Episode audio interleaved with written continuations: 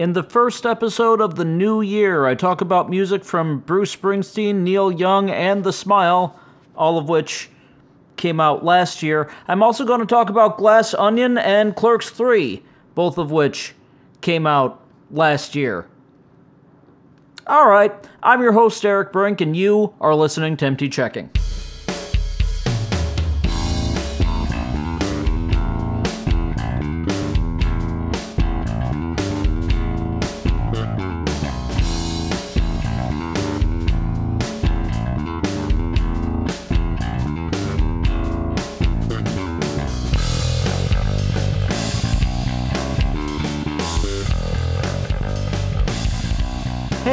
Checkmates, it's your old Uncle Derek coming to you from St. Louis, Missouri, as always, with my cats in the background. Who knows if they'll make noise? We'll find out together. It's uh, it's 2023 now. Happy New Year to you. I uh, I, I took a little bit more time to get this episode together than I had planned to. I'm going to try to get the show back on Tuesdays. I like Tuesday as an upload day. Uh, I'm going to try to do that, and that's sort of why there's a longer time between the last one and this one. Uh, that and yeah, all-purpose laziness, you know, because uh, I've had a uh, had a rough couple of weeks, kind of with the holidays and getting into the new year. Uh, in my job, that's had me very busy, and in my personal life, that's had me a little bit busy too. So uh, it just is what it is. You know, you find time to do this when you can find it, and uh, I've had trouble finding it. I guess. And I'm also still working on the new album that I'm hoping will still be out this month, but it's looking like it might actually get pushed to February because I'm having trouble with the final mix, and that just happens sometimes. Um, I'm happy with all the performances, nothing to correct there. It's just every now and again you. This is hard to explain. You are in your recording software and you hit play on it, and it sounds great. It sounds exactly how you want it to be and then you export it, and then you get into the mastering process where you're getting everything as loud as it needs to be for actual presentation to someone other than yourself. And uh, that changes the mix. That changes how everything falls. That changes the volume of stuff. That compresses things weirdly, and you have to do a lot of correction. And sometimes corrections that don't make a lot of sense to you when you hear the original mix, which sounds great. Uh, but uh, you've got to, because of the mastering process, you got to move stuff around. And that's kind of where I am. I'm having trouble moving stuff around. So that's eating up a lot of my time and uh, sanity, frankly. So I might uh, might end up moving the new album to February instead of January, but you know, whatever happens is fine. Um, Ooh, or maybe even March, because if I do March, if I do like the first week in March, I could maybe even sync that up with when the cats first got here and celebrate a lot of stuff at the same time. That's intriguing. I don't know. We'll explore this later. Uh, and by we, I mean I. I'll explore this later on my own time. That's uh, just an explanation of why the show hasn't been out yet. Uh, but I'm going to try to get it on Wednesdays, and I'm co- going to try to do it regularly because I know that those of you who listen to a lot of podcasts, it can be frustrating when a show that you like isn't uploading at the same time every week. So I'm going to try to get better about that here in 2024. If I have a New Year's resolution, that is it. And I don't have any New Year's resolutions. I don't do that. I don't much care about New Year's. It's uh I, I always say, look, I turn over the calendar page 12 times each year. Why is this one more special than any of the others, you know? Uh, just because we, we're numbering it differently. Who cares, really? It's just another day to me. And that's how I've always felt about New Year's.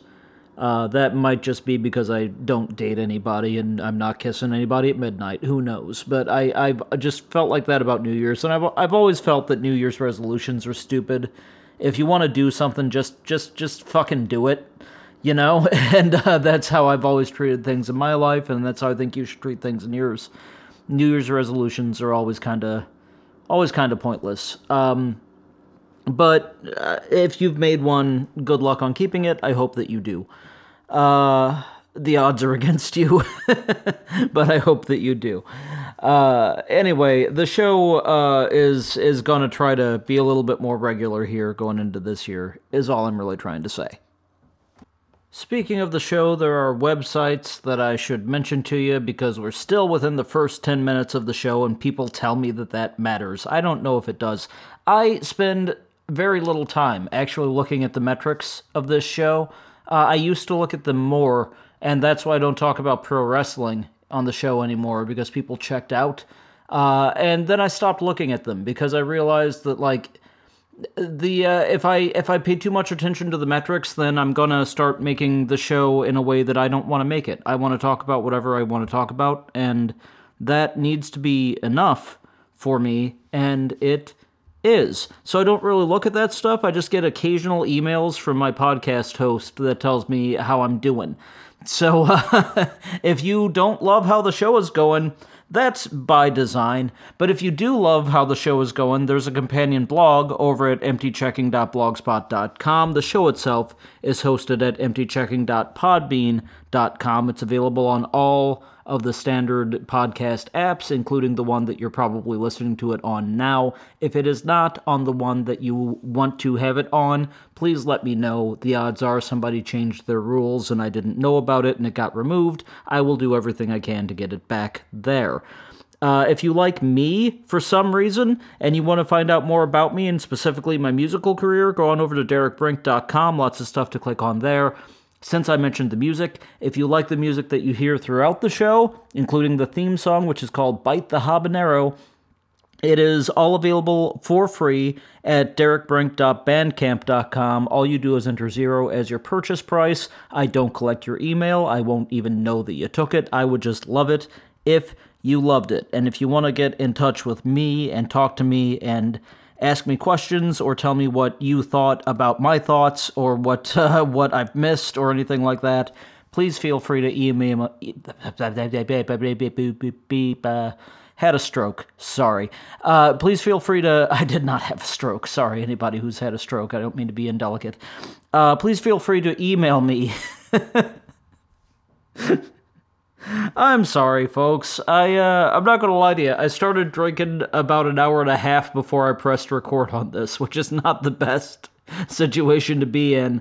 Uh, I'm drinking Dragon's Milk Stout, which I looked at the label about a half hour ago and realized I've had two which like two beers is nothing, but I've had two, and these are 11% ABV, which means that I've had four.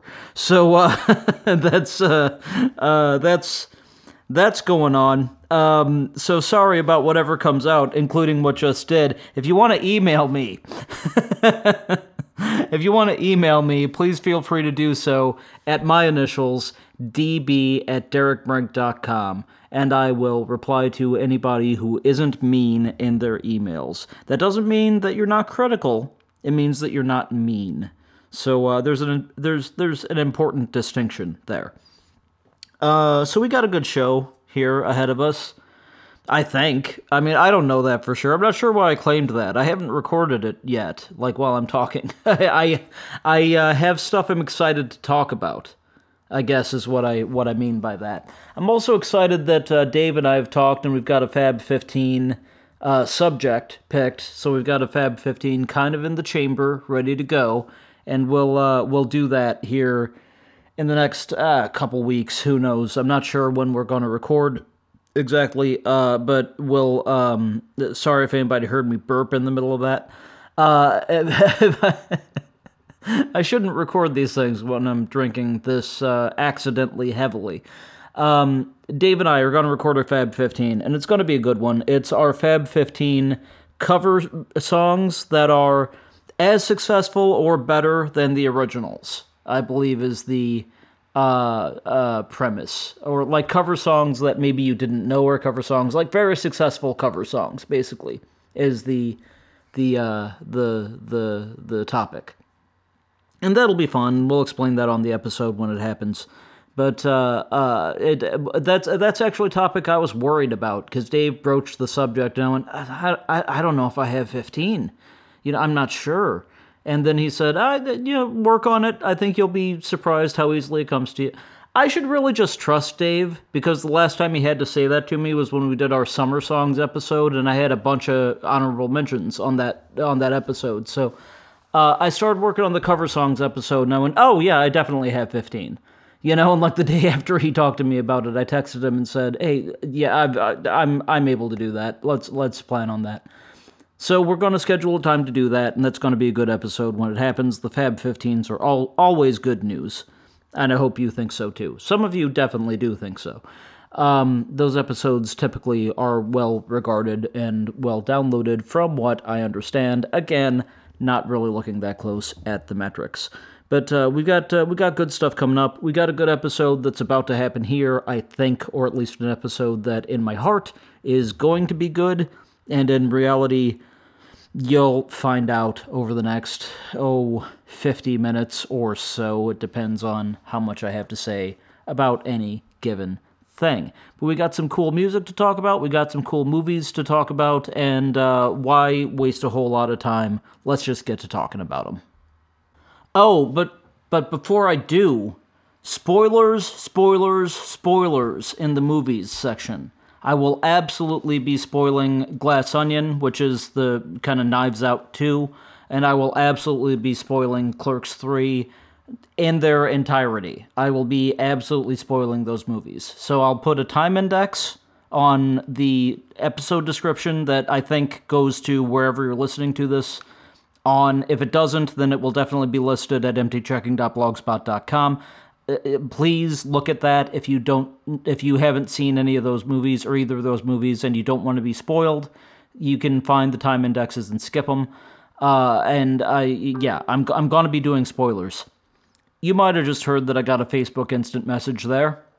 That's okay. Don't worry about that. Uh, but I'm going to be spoiling some movies in the movie section. But otherwise, uh, I guess I'm kind of spoiling the music too, but I'm not like playing it for you. I'm just giving you my thoughts on it. But the music, or uh, the music is a different story. The movies, I'm going to be absolutely telling you major plot points. So you have been warned, and you will be warned again before we get into that section.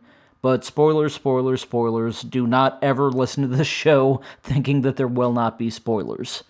So uh, check the check the time listing and adjust your plans accordingly if spoilers bother you. They never bother me, but I know that they bother a lot of people. So there you go. Now we're about to get into the show.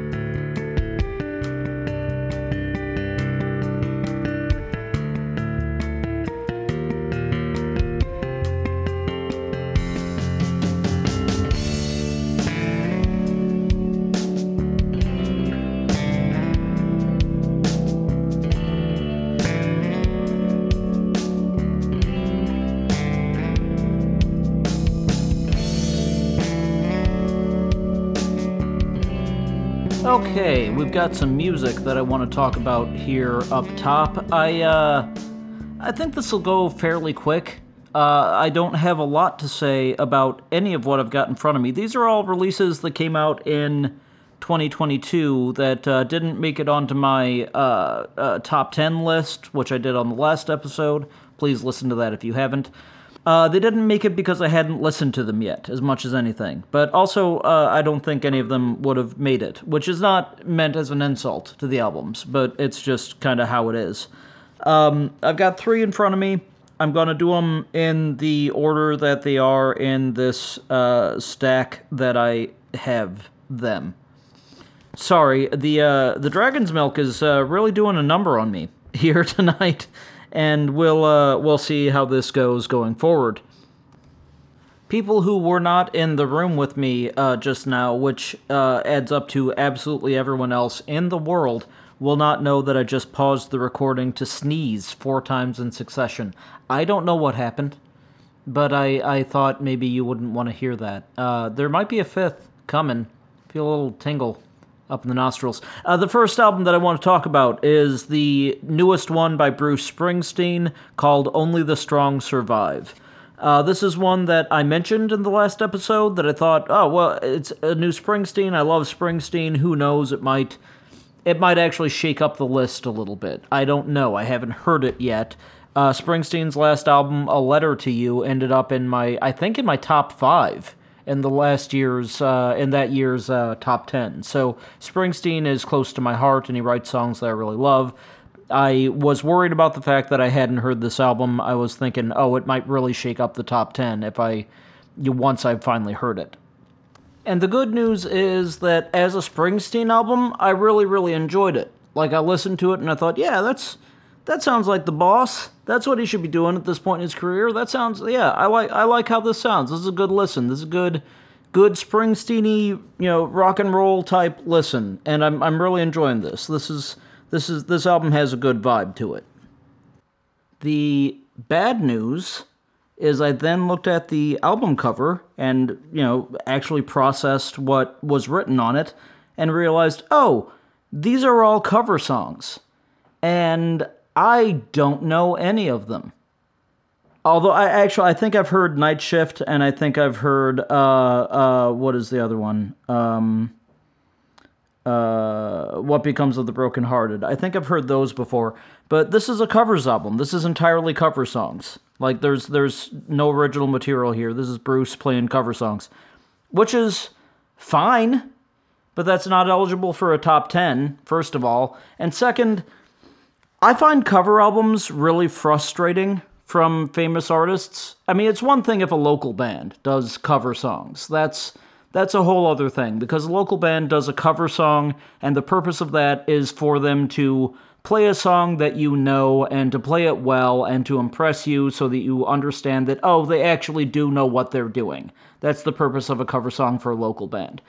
I am not ever 100% sure what the purpose of a cover song is for a national artist uh, or someone that you know very well.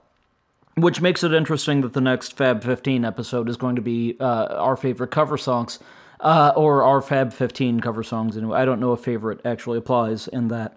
Uh, but cover songs by someone who's super famous and doesn't need to do cover songs, like those albums always bother me in the last uh, year or so, I guess, what, two years now, uh, I, I got a little bit of flack in my email uh, and elsewhere about uh, my review of Jason Isbell's Georgia Blue, because I, I didn't have a glowing review of that, even though I love Jason Isbell, because I thought that the playlist was odd. Uh, when, when a famous artist does a cover song, generally, I want it to be a song that I know that I can go, oh wow, they do a really interesting or really cool or really faithful and or really energetic version of that song. I don't want it to be songs that I don't know and that I don't care about and that they may as well have written their own album. And that's what happened with Isbell's Georgia Blue to to me in my opinion, even though it's very well done. And that's what happened on Springsteen's Only the Strong Survive, which I started this review by saying I liked it a lot. I thought it sounded like a good Springsteen album. I thought it's exactly what he should be, be doing. These are all cover songs, and I don't know any of them.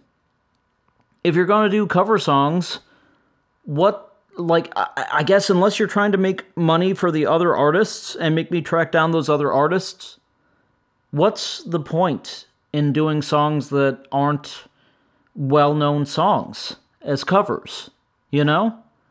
I don't I guess that's just sort of what I feel about cover albums and that's that's certainly a play here. Uh I I before I knew that it was a cover album, I enjoyed it immensely.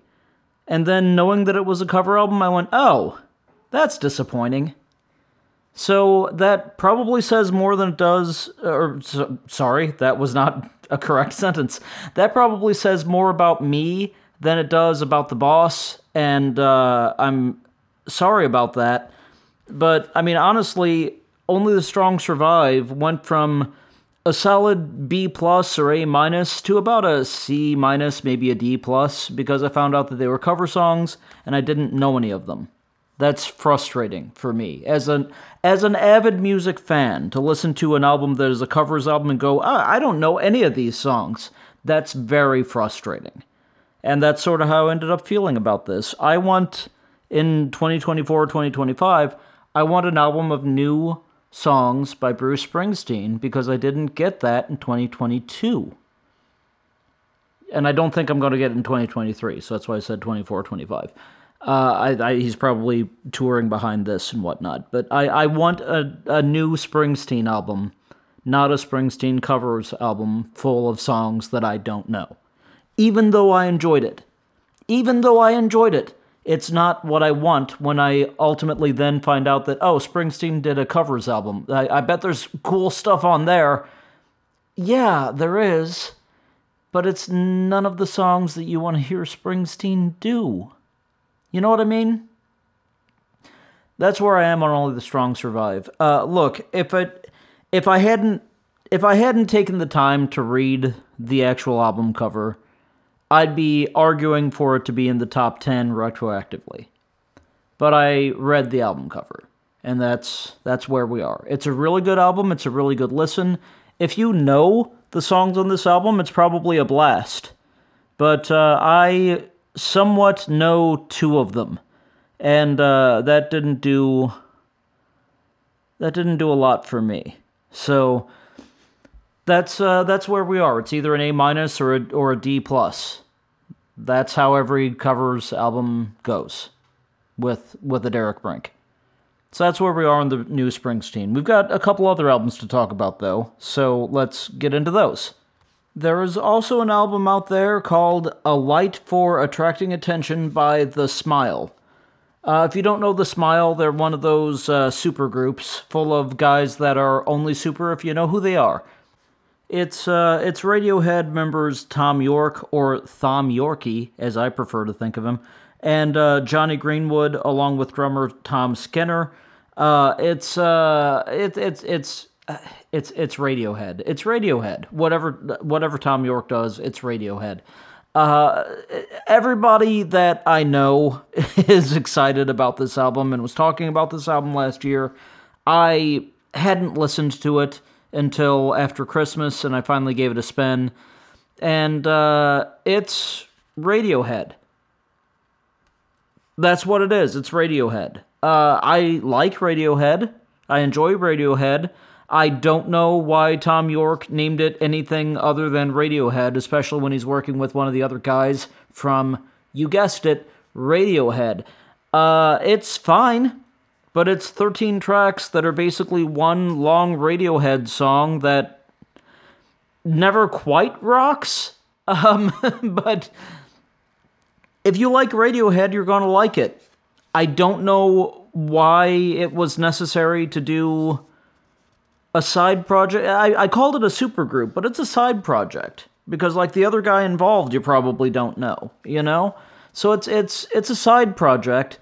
I don't know why it was necessary to do that. And if you did that, why not just call it the Tom York or uh, Thom Yorkie uh, solo album? I, I I'm confused about the presentation. Is the main thing on it, but it's it's a perfectly good Radiohead album from two of the members of Radiohead and another guy. Uh, but other than that, nothing to say about it. Wouldn't have made my top 10. Might have been in the honorable, mentions, but as like I don't know why this was not a Radiohead album. It's clearly a Radiohead album. Uh, it just seems like uh, Thom Yorke was bored, like over a holiday, and did this album, and then decided that he didn't want it to be in the actual official discography of Radiohead, so he called it something else, and it wasn't under his own name. It was under the Smile, which is an anagram for this should have been a Radiohead album. Uh, or the Miles. That it's an anagram for the Miles. Um, or the Limes. It's an anagram for the Limes.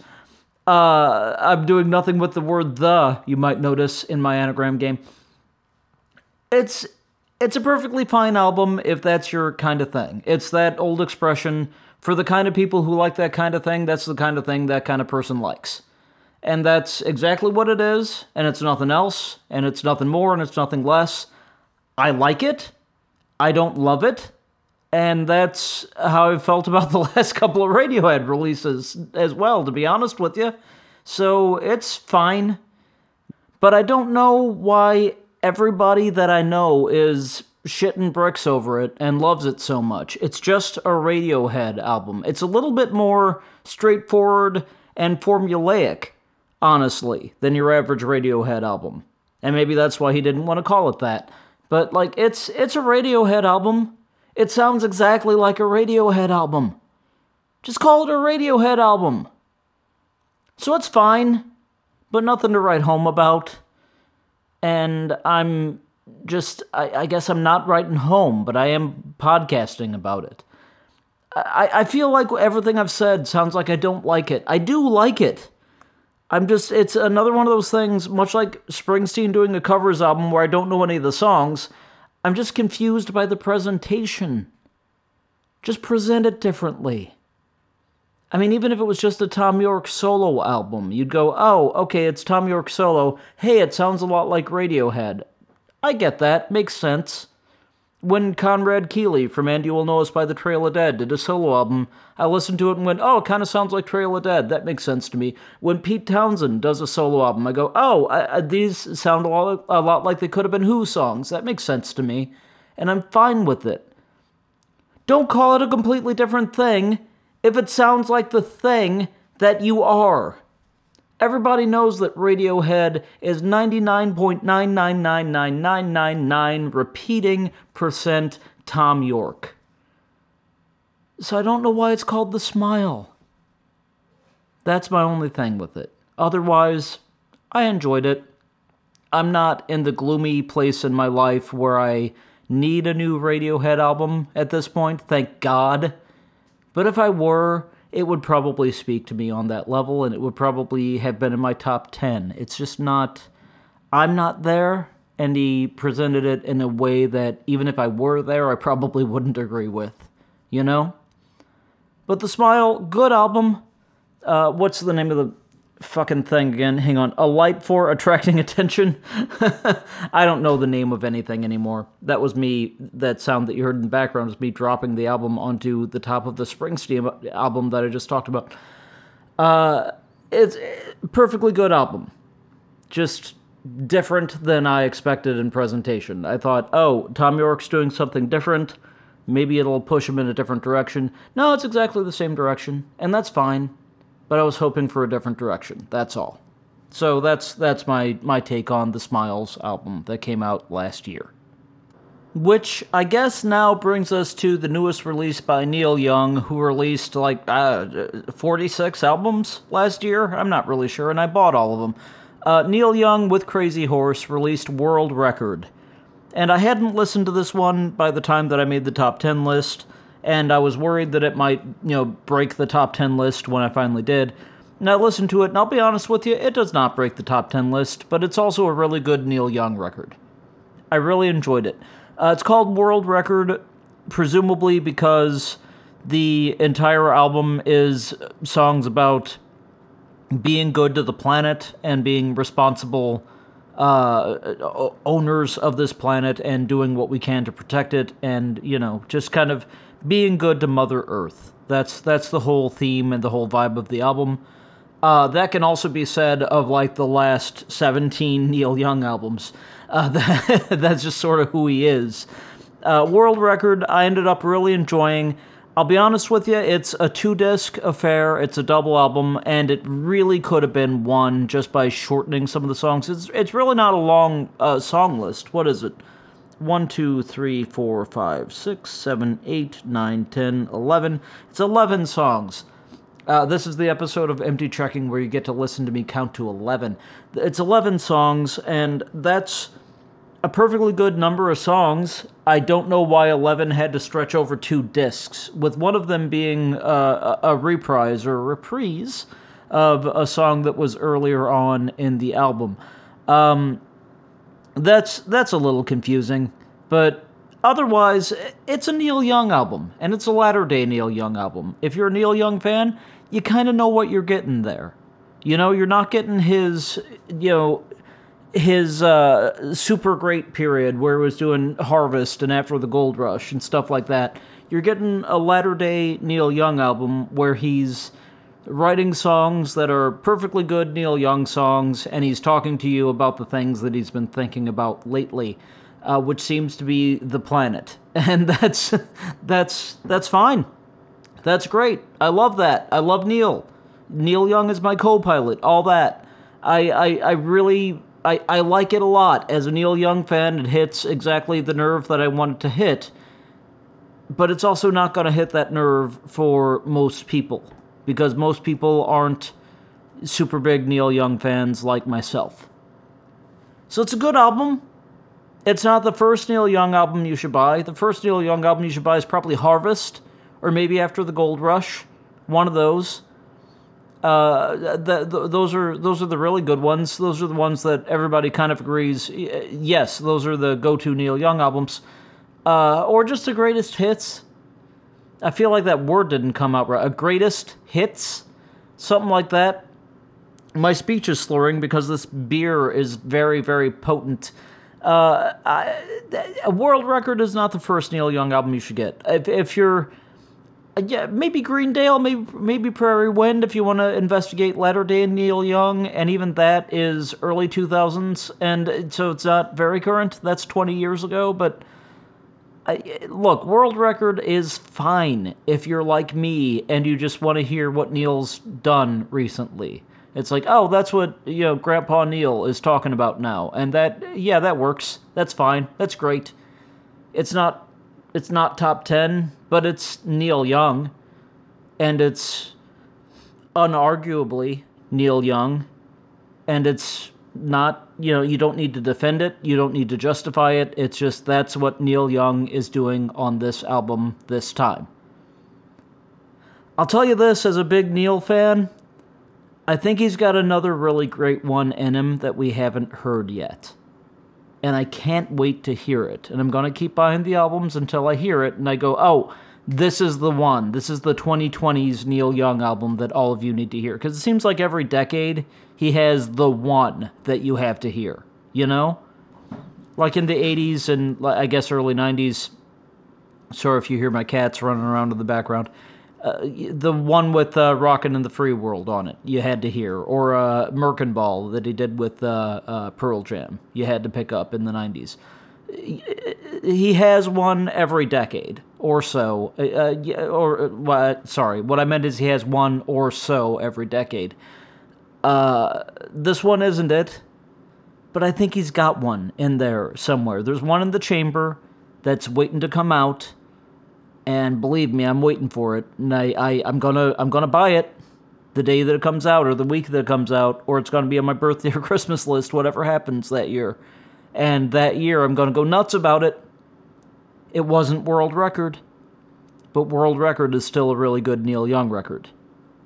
And if you're a Neil, if you're a Neil fan, if you're you're a Neil guy or a Neil gal, or a Neil uh, whatever wherever you are in the spectrum, you should really listen to it. It's it's a good Neil Young album.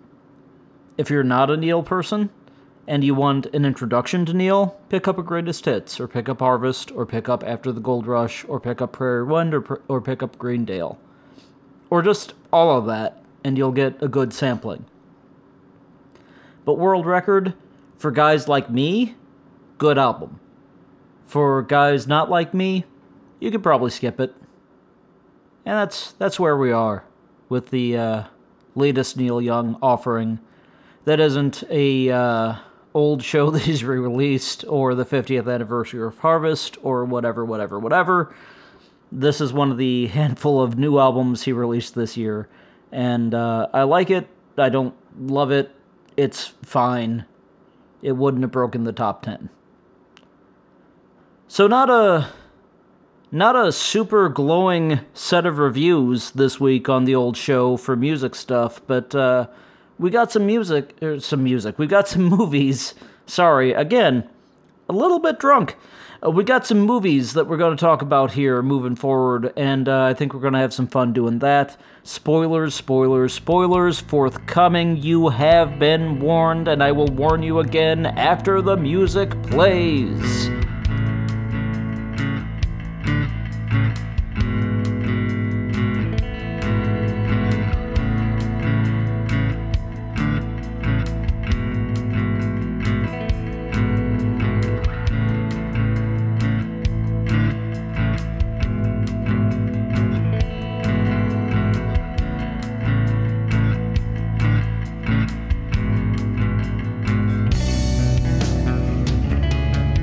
All right, checkmates. I want to be completely transparent with you here. You might notice a shift in tone from the last segment into this one.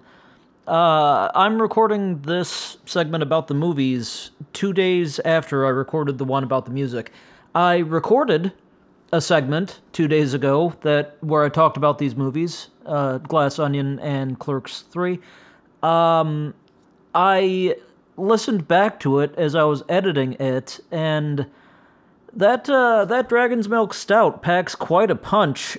and um, frankly, what I had on the movies was unusable, and that's uh, that's even even considering what I had on the music. Uh, yeah, what I had on the mus- on the movies was just uh, it wasn't like I wasn't uh, massively slurring or anything like that, or I didn't say anything offensive, but it was just just kind of that embarrassing thing of I was I was far enough gone that I I just kept repeating myself, which I know I do anyway, but I I it, was bad. it was just bad.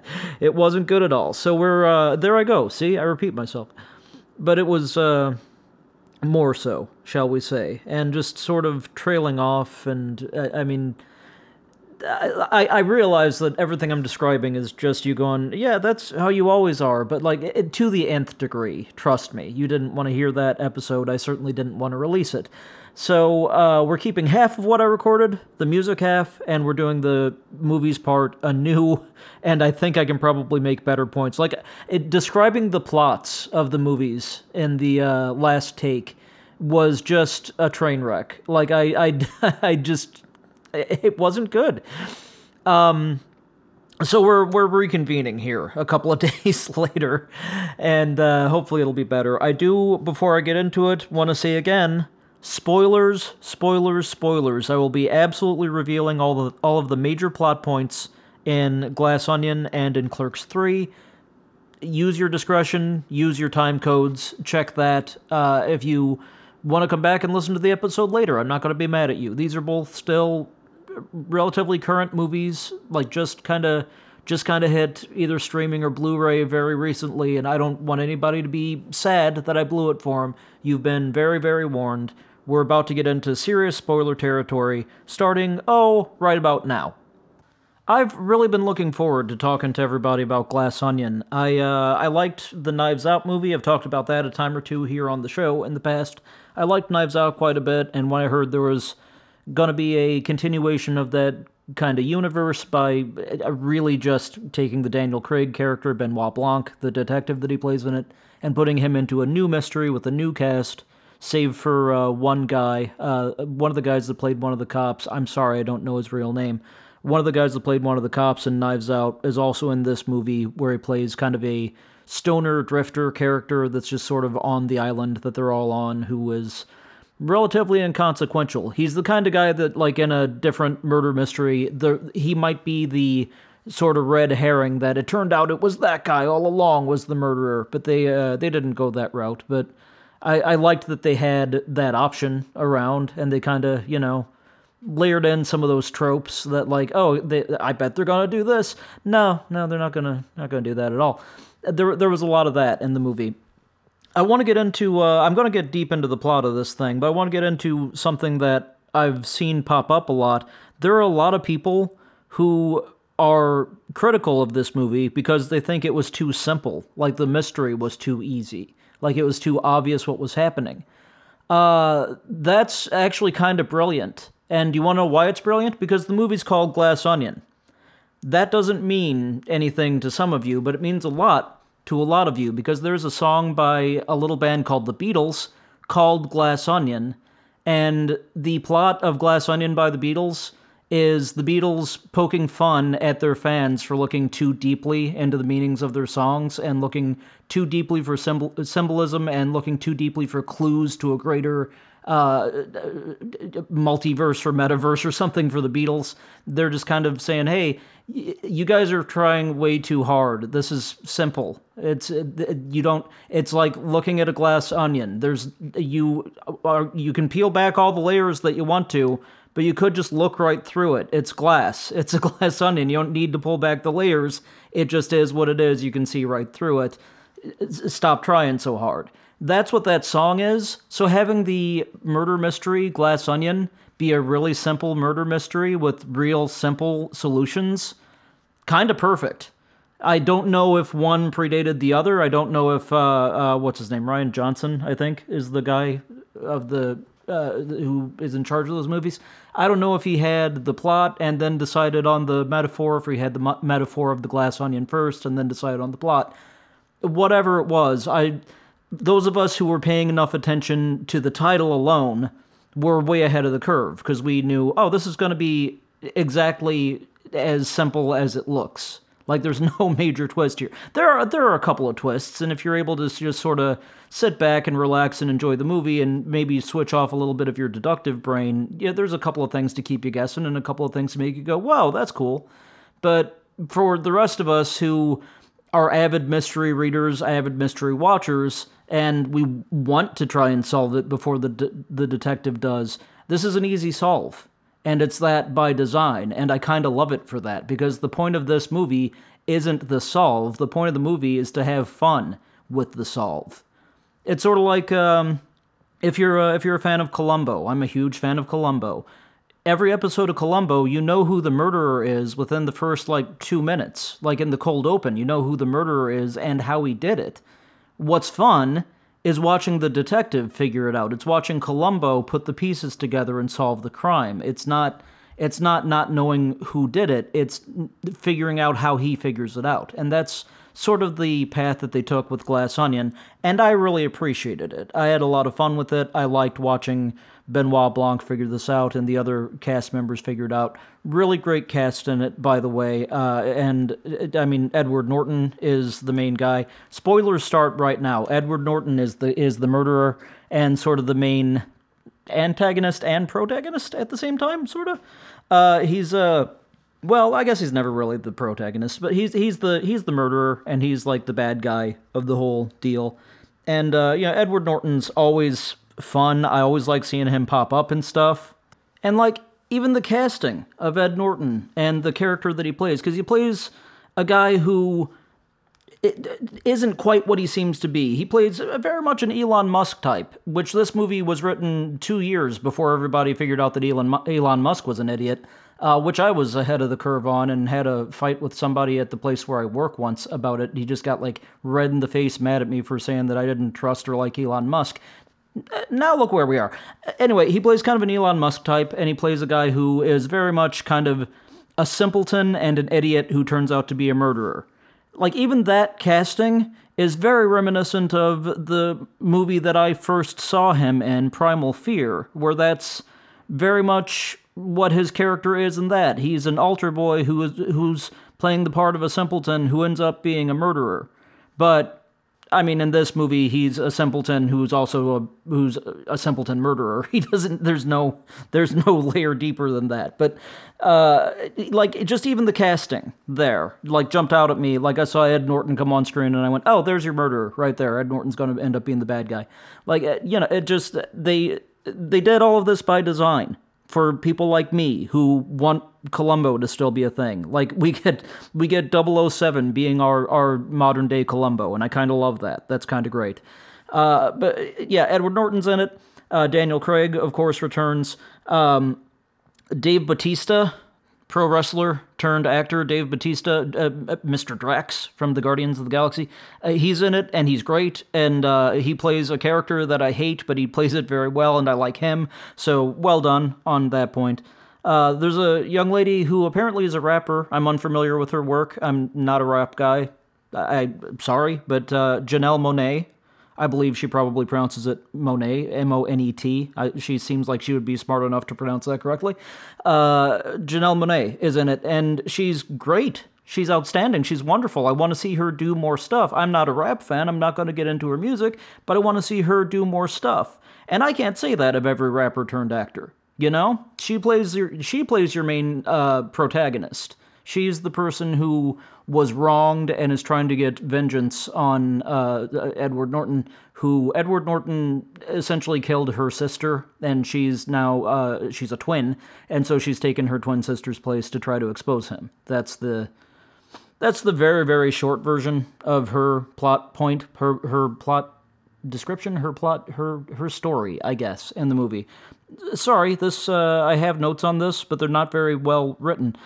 Um, yeah, the whole thing is Edward Norton during the pandemic gets a bunch of his friends together on a private island to have a party and do a murder mystery. And it's going to be you guys are going to come out to my island and you're going to solve my murder is kind of the the uh, hook of it.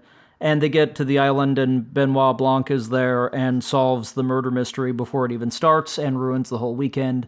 And Ed Norton's mad about it. And then uh, Ed Norton ends up killing Dave Bautista he has already killed uh, Jan- Janelle Monáe's uh, other character prior to the arrival on the island. He's a, a, a, multiple murderer, which is uh, fun to say, actually. That there's a lot of letter sounds and mouth shapes that happen in multiple murderer. Uh, don't don't become one, but try saying it every now and again. It's a that's a fun phrase to say. Uh, he's a multiple murderer, and uh, he's he's he's a bad guy, and like the whole thing is he's killed two people he's had his weekend ruined by Benoit Blanc, and now we have got to figure out okay how how are we going to prove that he's the bad guy that he obviously is. That's the movie. Very simple concept, like looking through a glass onion. You, you everything's right there. You know what everything is. Uh, I'm going to talk now, kind of assuming that you've either seen the movie or I've maybe said enough that it's okay. Um, yeah, I, I, I, I don't know, man. I just, I really enjoyed it. Like it opens up with everybody in the cast being delivered a puzzle box that was constructed by Ed Norton's character that has a bunch of ciphers and stuff, and they've got to figure out how to open it and how to deal with all the games that are involved with it to get their invitation to go to Ed Norton's island. I don't remember Ed Norton's character name. It doesn't matter. They uh they so they they just they get this puzzle box and the puzzle box was fun for me and I wanted to spend like a whole hour just with that. But uh, the fun part about that, like, I, I, I, want a Flash game version of that, like a, a, an online. I guess they don't do Flash anymore, but I want like an online game version of that puzzle box. I think that'd be a lot of fun. The most fun part about that is when uh, Benoit Blanc is talking to Edward Norton uh, Norton asks him, you know, how did you get a puzzle box? You weren't supposed to be invited. He said, I don't know. Somebody just showed up to my house with a with a puzzle box full of full of a bunch of children's riddles, and I, he just kind of blows it off immediately. Like it's this, it's presented as this confounding thing, and he's just like, I had it done in like a minute, you know. And it's it's the movie's full of stuff like that. They uh they did they did you know interesting stuff with the Benoit Blanc character because in, in Knives Out, which I enjoyed quite a bit, he himself was a lot more of a cipher, which I always feel like the uh, the the detective should be in this kind of a this kind of a, a, a presentation. But in this one, they they took away a little bit of his mystique and just made him more of a fun cartoon, a little bit more in the Detective Columbo way. But at the same time, he still maintained being a little bit of a cipher. We still don't know everything, you know? And much like Lieutenant Columbo, yeah, I mean, you, you know that character, you know what he's all about. You don't know his first name. They never said his first name in the show, and I know, I know, those of us who have done the deep dive, we've zoomed in on the uh, uh, identification that he flashes to the TV at one point, and we saw that it says Frank on there, so we assume it's Frank, but they've never actually said that in the show and Peter Falk's dead, so they're probably not ever going to. But uh, uh, yeah, uh, Benoit Blanc is still kind of a cipher, but he's a much more cartoony cipher, which is both good and bad in some ways, but mostly good. I still really enjoyed it, and I I like that they just let Daniel Craig lean into being the great character actor that he is, because we all think of him as James Bond and just think, oh, that's who he is, that's the kind of movie he does. And then he does Knives Out, and you go, oh my God, he's a genius character actor. Like that same thing happened to Mark Hamill when people found out that he was the Joker in the Batman animated series, and everyone went, "Oh, he's a fantastic character actor. He just also happens to be beautiful," you know. and, and so Daniel Craig, yes, is James Bond, but he's also a great character actor, and I like that they just let him lean into that. That's that's a lot of fun. Uh, only a couple things really didn't work for me in the movie. The the main thing that didn't work for me is just the stuff that I feel like if you're going to do a murder mystery, you need to do everything you can not to tie it to a time so that it remains a little bit timeless. It starts out with us in the middle of the pandemic with people wearing masks, and they do a couple jokes based on the masks. That feels a little bit too soon to me to be joking about it because it's not over. Uh, but also, it just feels like it really, really dates it. Because God willing, five years from now, certainly by 10, we hope, we're all not gonna think about that as much. And then we're gonna like watch this movie and we're gonna show it to our kids or whatever and go, oh yeah, there was this time before you were born when we all had to wear masks for a while because everybody was gonna die, and you know, and we'll have to explain it, and like that just that took me out of it a little bit, and just a little bit of the character construction. Uh, Bautista, who was great in it, plays a character who's kind of a uh, men's rights activist and a YouTuber uh, to that extent, and uh, that he he did it very well. He was great. No complaints about his performance. He he was great in that. He was funny and still managed to be charming even through the ugly, ugly character that he was playing. But I just feel like that type of personality also really dates the movie, you know? And it's hard not to date something, you know, at all. I mean, obviously, stuff that came out in the in the 60s and 70s and 80s, we didn't have cell phones, at least not in the way that we do now you know, uh, there some things are just naturally going to date a thing, but I feel like stuff like that, it just it jumps out at me as like, oh, I I don't know if that's going to be funny or even understandable in five years, you know. But that's really the only stuff that didn't work for me. Uh, there are some good cameos in the movie as well. By the way, Ethan Hawke shows up. Uh, uh, Hugh, um, uh, not Hugh Jackman, uh, not Hugh Beaumont. Uh, Hugh Grant, there you go. Hugh Beaumont shows up. Well, That'd be a that'd be a feat. Hugh Grant shows up at one point and kind of like, oh hey, good, good to you know, good to see him, you know, and uh, and and the the character that uh, uh, Kate Hudson plays, like she's almost a cameo in a way, and uh, Kate Hudson plays that character in such a way that like I almost don't know if like you could uh, I I don't know I don't know how I want to phrase this you could almost be forgiven for thinking that oh she's a really bad actress. She's like just walking through this. But i think i think it was a character choice that she was like okay i want this character to look like she doesn't care that she's here or that this is happening. I think that was a conscious choice. Like she was purposely playing it like she didn't like she hadn't read the script. You know i think i think that was an intentional thing. But like she was very Kate Hudson about it, and I, I, I like Kate Hudson, and it was you know I've liked her since uh, uh, Almost Famous, and it was nice to see her again, you know, and um, yeah, yeah, there was a lot of good, a lot of a lot of not as great. There was some really interesting plot stuff. Uh, like I said, I loved that Benoit Blanc solved the murder mystery before it even started. That was a lot of fun.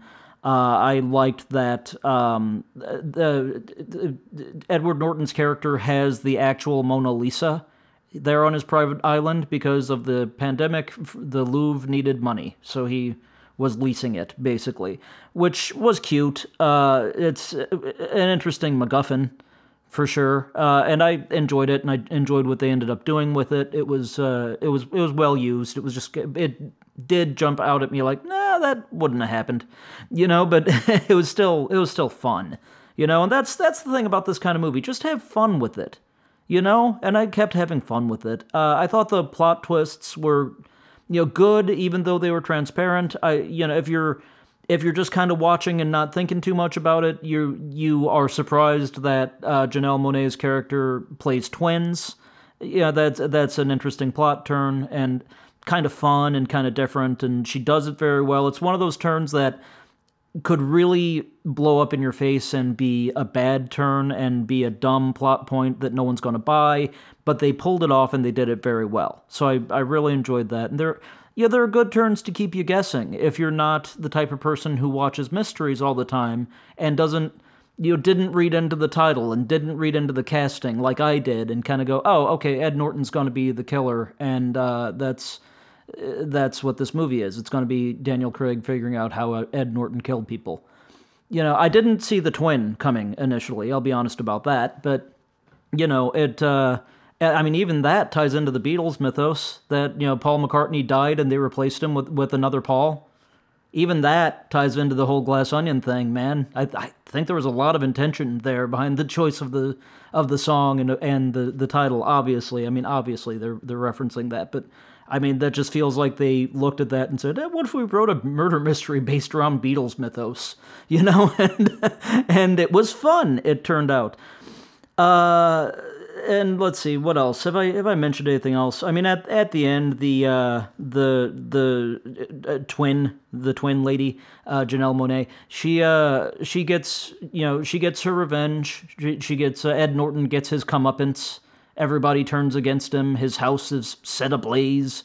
Even the Mona Lisa goes up in smoke just to further ruin him. His uh his uh, fancy ass little car that he drives around, very reminiscent of a Tesla, uh, gets destroyed. I mean, he's just completely ruined by the end of it, and she's victorious. Uh, the way it's done, she's still going to have a lot of legal problems, but let's just blow right past that. I liked it. I liked the end. I thought it was obvious. It was very clear what was going to happen the whole time. There were, if you turned on your higher reasoning at all, you knew what was going on in the movie and you were ahead of the curve. But that is not a bad thing, especially when it's the intention, which I believe it was. I was listening to a different podcast, and I won't say which one, but I was listening to a different podcast where uh, some people were on the show and they were talking about enjoying Glass Onion and enjoying Knives Out, and the other party in the uh, on the show was a little bit quiet until pressed when they launched into how much they hate Knives Out, and like it's it's clearly a C minus of a movie, and people it was nominated for an Oscar, and that's an insult, and blah blah blah blah blah. Uh, this, incidentally, was after that same party had spent a literal hour and a half talking about how much they like the Saw franchise. So I guess what I'm saying here is uh, let people have fun with the thing that they have fun with. I'm not going to sit here and shit on the Saw franchise. I saw the first Saw movie, I liked it. I saw the second Saw movie and didn't, and didn't continue on from there. That's that's my experience with the with the Saw franchise. This person who was on this podcast knew deep Saw lore and was sharing it in depth on the show, and then talking about how much they hated Knives Out and how they're not even going to see Glass Onion because this is that kind of movie and blah blah blah blah blah. And like, sh- shut shut the fuck up. Shut the fuck up. Just let people have fun with the thing that everybody but you enjoys. You know what? I'm a guy who walks around wearing fedoras all the time. Congratulations, other pod- podcast person. You've won your fedora. You can have the nicest fedora any of us has ever worn. Just shut up. Because it's not for you, and that's okay. That doesn't make it a C minus of a movie. Arguably, the entire Saw franchise is a C minus, even though, like I said, I liked the first one arguably the arguably horror movies start at C minus and just go down from there. There's only a handful that get into the A range. But so what? I'm not gonna like you have to judge something by its own criteria. By horror movie standards, Saw might be might be an A. I maybe a B, B plus to me, but you know, to somebody who loves the genre, that might be an A. It might be uh, Texas Chainsaw Massacre is probably an A. Night of the Living Dead is unquestionably an A. But to someone who doesn't like that that genre, C minus tops for any of it.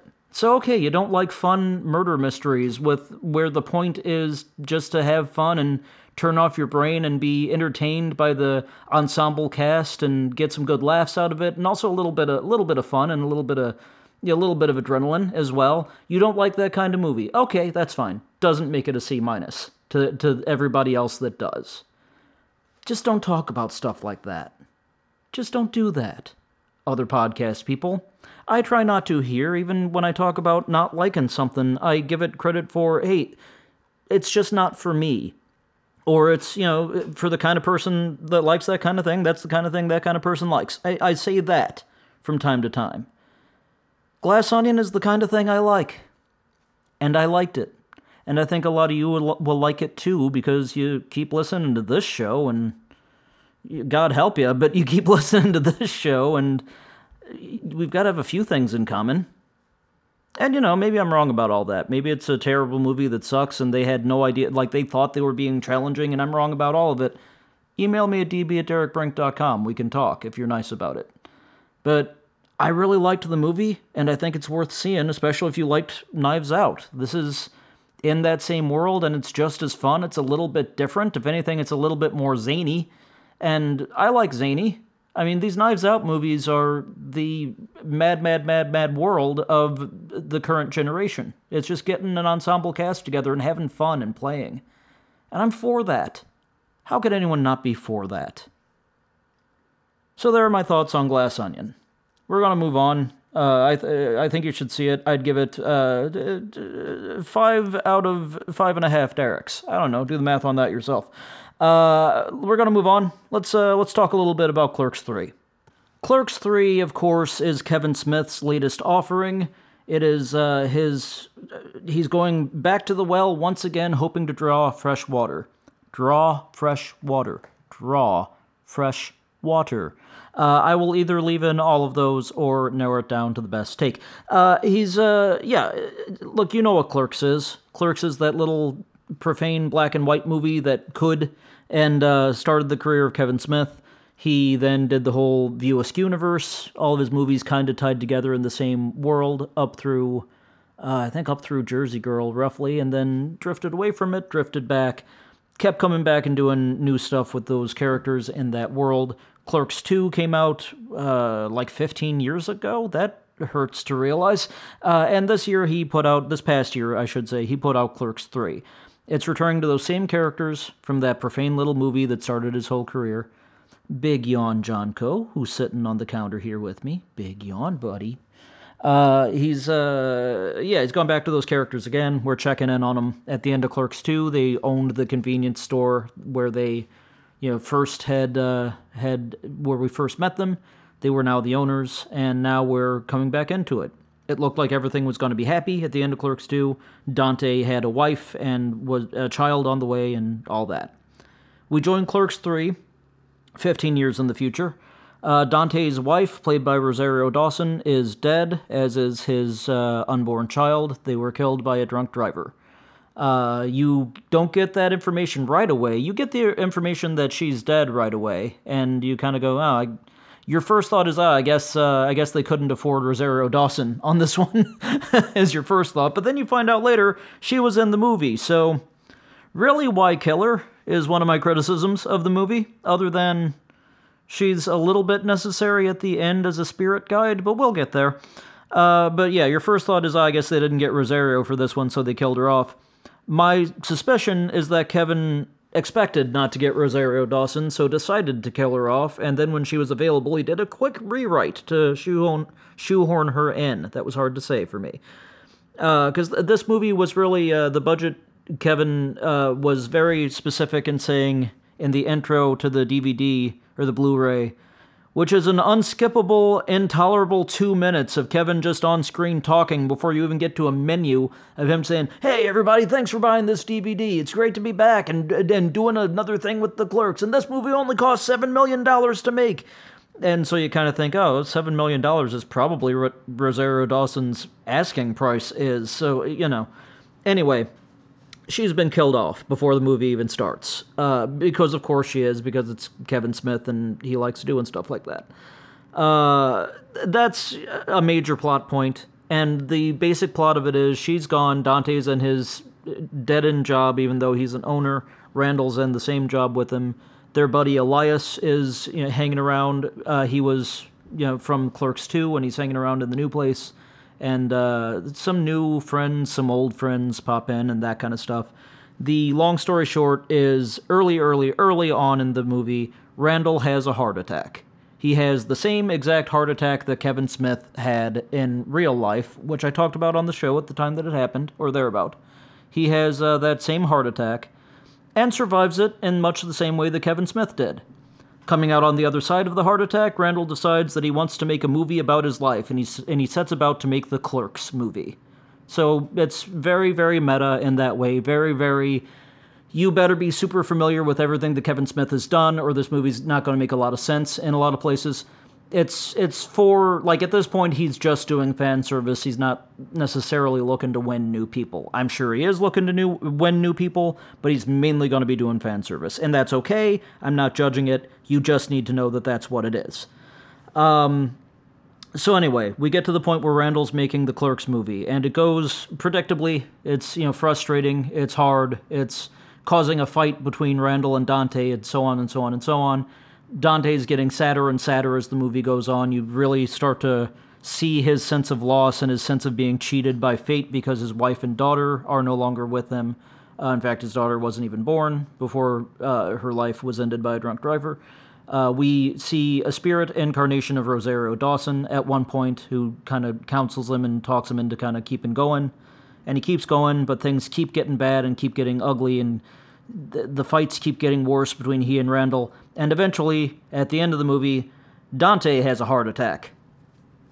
Back to that well, uh, I, I felt like that was like do one or don't do both. Uh, like it is, is you know it, it, it I I didn't like that didn't ring true for me, you know. But he okay, fine. We get to the end of the movie. Dante has a heart attack. In fact, the same heart attack. They even layered that into the dialogue when Randall was in the hospital. The doctor, played by the wonderful Amy Sedaris, says to Dante, Hey, if your diet's the same as your friends here, you're bound for this same heart attack, you know. So they layered that in right away, so transparently it's gonna happen. Uh, so he has the same heart attack, but the kicker is Dante dies. At the end of Clerks 3, Dante dies. In fact, the end of Clerks 3 is Randall showing Dante the movie of Clerks 3 in his hospital, or uh, the movie of Clerks, pardon me, in his hospital room, and Dante's watching it. And we do kind of a Cinema Paradiso thing where Dante, in his mind, is suddenly in a theater, like a, a theater with no, no one else in it. And Rosario Dawson's character, his, his wife, Becky, in the story, comes and sits down with them and watches the movie with them, and they they see moments of their life together, and they end up kind of walking out into the next world together, hand in hand. And Dante and she says, "Don't you want to stick around to see the end?" And he says, "I don't have to. I trust the director. He's he's a great director, and he's my best friend." And they leave, and it's very sweet, and it's very touching, and it absolutely got me. it's it's so cheesy, and it's it's you know it's it's exactly what you know, it's it's exactly as bad as it sounds in a lot of ways, but it got me. I'll admit that it got me. Doesn't mean I don't have issues with it. Doesn't mean that I don't think it's dumb that he did two heart attacks in the same movie. Doesn't mean that uh, with the character of Elias, uh, when Randall goes in for his heart attack, Elias is very much a Christian and has been presumably for the past 15 years since we met him in Clerks 2. Uh, he goes in and he's praying for Randall to get better, and it, it doesn't happen immediately. So Elias immediately renounces God and starts dressing in like black metal gear, and by the end of the movie is just straight up King Diamond makeup, and it's it's really funny. But I also didn't believe that the return or that the uh, turn for his character would have happened, you know, just like that, like you know, snap of the fingers. Uh, especially when we then go to Dante having the same heart attack, and he's there in his black metal garb and doesn't turn away from Satan at that point. In fact, the next scene is the uh, funeral for Dante, and uh, uh, Elias is there dressed in black metal garb, giving a eulogy about about Dante dying and how he's a Satanist now, and it's gonna that's a confusing character. It's it's I understand why he did it, and it was funny. It was really funny to see Elias go through all those different costumes and the black metal stuff. And at one point, he had a Klaus Nomi haircut that really spoke to me, but it's just a little odd. Uh, yes, I had little issues like that, and I, you know, I do think it's a little bit of a problem that you really have to know Kevin's other work to fully enjoy this movie. You just, you really do. So I think that's a little bit of a problem. And I'll be honest with you you had to do you had to know exactly that much to enjoy Jay and Silent Bob Reboot too, his previous movie, which I liked a lot better and I thought was a little bit more the I don't know the tone that I, I want out of Kev. Uh, I, I don't know this movie, Clerks three. I I enjoyed it, but I also just had a lot of questions and I had a lot of reservations about the tone and just sort of again, I felt like, okay, well, if Rosario Dawson's going to be in the movie, then you really didn't need need her to be dead. She could have just been there and helped him say goodbye at the end. She didn't have to be a, a ghost, you know. And and the movie ends back in the quick stop with uh, Randall behind the counter and the ghost of Dante kind of hanging out with them, and Randall saying, "Wish you were here, man," and not being aware that Dante's there, and Dante just kind of sitting there with them. And that's very sweet and very touching and Kevin resisted the urge to uh, uh, surround Dante in a green light like he was a Force ghost. He he resisted that urge, and I was proud of him for that. But uh, it was it was it, it, it it all works. It all, despite itself, works. But there's just enough that sort of takes me out of it that I was really, really out of it, and I was much more into reboot. You know, and like I thought reboot was a much better, you know, bow tied tied around the gift of the universe. This one feels a little bit like, ah, let's unwrap that bow and maybe stick on a stick on a fake bow instead. you know, uh, uh, which even that, I don't mean that. That that's harsher than I mean it to be because I, I really did have fun with it. And damned if right after I finished the movie I didn't immediately listen to the commentary and start watching the behind the scenes stuff. I dove deep into the into the extras on the Blu-ray because I love that guy and I love the world that he created. Ultimately, I didn't feel like we needed this movie, but I also see why he needed to make it. Why he needed to address that big thing that happened to him in his heart attack and and what that did to the people around him and what that did to him. I get why he needed needed to make this movie and I'm very very glad that he had that opportunity and I laughed at the places I was supposed to laugh. And that's really all you can ask of a comedy, you know? And there were a couple places where I was supposed to be moved that I was deeply moved. And that's all you can ask of a drama. So it works. It works on every level. There's just little things that took me out of it that one more coat of, of, of paint might have cleaned up. You know what I mean? if I had to give it a letter grade, and I just talked about don't give don't give shit a letter grade, you know, but like uh, this is somebody who loves the genre and who loves the movie and who loves this director and has given this director a lot of money over the years. I have an autographed copy of, Yo- of Yoga Hosers here in the house, folks. Uh, B plus, B plus on the Derek scale. That doesn't mean anything to anybody else. Um, in time, now that I know what it is, because I'll be honest with you, Clerks 2 was probably a B to a B minus to a C the first time I saw it, and now I think it's an A. So give me 15 years with this one, it'll probably be an A. You know? but uh, right now, B plus for me. With a, with a bullet, if you get bullets and grades. You don't get bullets and grades, but you know what I mean. Uh, Clerks 3, I enjoyed it. Uh, of the two movies that I saw in this past week, I enjoyed Glass Onion more. But the, the nice thing about a, a Kevin Smith movie is you kind of go in knowing what it's going to be, and then you and then it is that, and you just kind of get to walk around in it, you know. And what, 30 years later, after Clerks 1, finally Dante gets to die when the original ending of Clerks 1 was supposed to be Dante getting shot at the end of the day because, as Kevin put it, he didn't know how to end a movie uh, which I always thought was a better ending, but whatever, that's me. Uh, so finally, Dante gets to die. Finally, we get to put this thing to rest, and, you know, who knows what lies ahead for the universe. But like I said, I get why Kevin needed to make it, and I'm very, very glad he had that opportunity. And ultimately, I laughed and I welled up at all the places that I was supposed to. That's a success. Whatever else I think of the movie, whether I liked his previous movie better, who cares? The movie worked and it was a success. And if you're a fan of his bullshit, and if you've seen all of his other bullshit, watch this bullshit. It's good bullshit. Enjoy the bullshit. Boy, I wish that could be the episode title.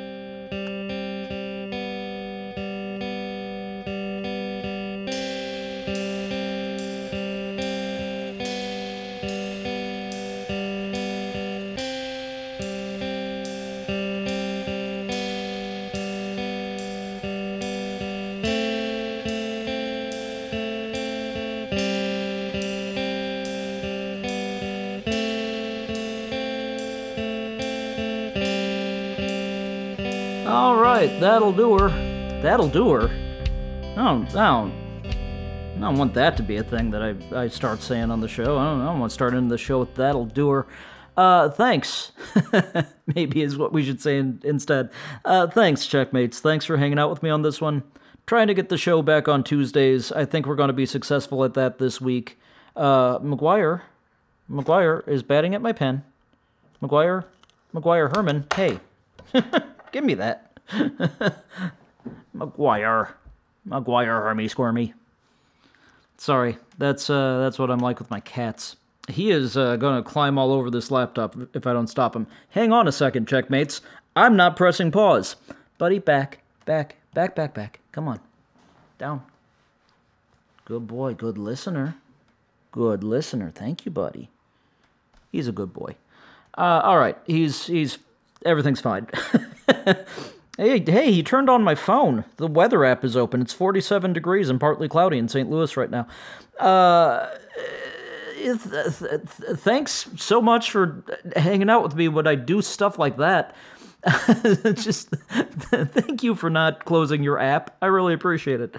Um, I have a lot of fun doing this show, man. I really do, and I'm looking forward to what everything this year is going to bring. Uh, my brother and I are going to get together and record our Fab 15 cover songs uh, here soon, or whatever we end up calling that. It's uh, probably simplest to say cover songs. We'll go into detail about what that means in the episode, I'm sure. But uh, we're going to be doing that. I don't know that that'll be the next episode you hear, but it'll be one here pretty soon. We haven't recorded it yet, and those are usually kind of a little bit of trouble to edit. So we'll we'll see what happens. But I look forward to that. I look forward to the stuff that we're going to do. I'm uh, glad to be doing the second half of this show uh, completely sober and right-minded, rather than the uh, mess that I became at the end of the first. Like I almost want you to hear the first take just to have some perspective of how much better this take is. Because uh, it was genuinely like when I woke up the next morning and went, Did I finish recording the podcast? I knew I was in trouble. and uh, it was just just a mess, just an absolute mess. So I uh, thank God for thank God for uh, second chances. I guess uh, that that normally doesn't happen to me. It was I just I I feel the need to talk about it because it was so strange to experience. But um, I don't know, man. I haven't got a lot to say here in the outro. I'm I'm looking forward to looking forward to a good year ahead here at Empty Checking. There's uh there's gonna be gonna be probably some weird episodes here up top because there's not a lot of new stuff that I've got on the radar to buy. So we're gonna be talking about old stuff or stuff that I don't know. Maybe there will be a theme show or that kind of thing here or there. I I, I don't plan that far ahead, and I think it shows. Uh, but there will probably be a few weird episodes here, and there will be some Fab 15s, plenty of Fab 15s this year. I, I, I hope, I, I, I want that to be monthly, but it, it really depends on our schedules and uh, a lot of other things. So, but yeah, we, we got a good year ahead of us. 2023 is going to be a good one, uh, at least for the show, I think. I, I, I, I foresee it being a good one, but I'm not, uh, I'm, I'm no prognosticator uh, assuming that's the correct word for future teller. Somebody, somebody Google that and get back to me. Actually, don't get back to me on that. I will never read that email. Uh, Google that for your own sake, and if I'm right, then I'm right. If I'm wrong, then I, I don't ever need to know it. It's fine. It's fine. Don't worry about it. Uh, yeah, uh, just thanks a lot for letting me do this. I had fun talking about this stuff, and uh, I think the music part holds up okay. Uh, and the movie part, trust me, is better. And we'll be back again, I believe, next week, and we'll have a good time. In the meantime, folks, please remember that COVID 19 and a variety of other illnesses that people have been coming down with are very much out there and uh, still active. Please continue to take appropriate precautions whenever you can.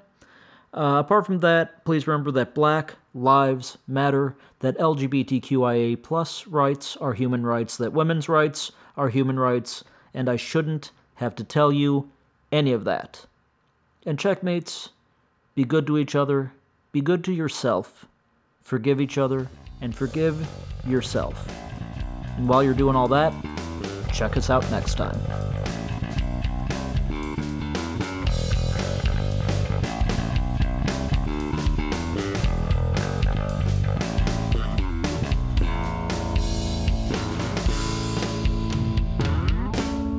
Buddy Big yawn.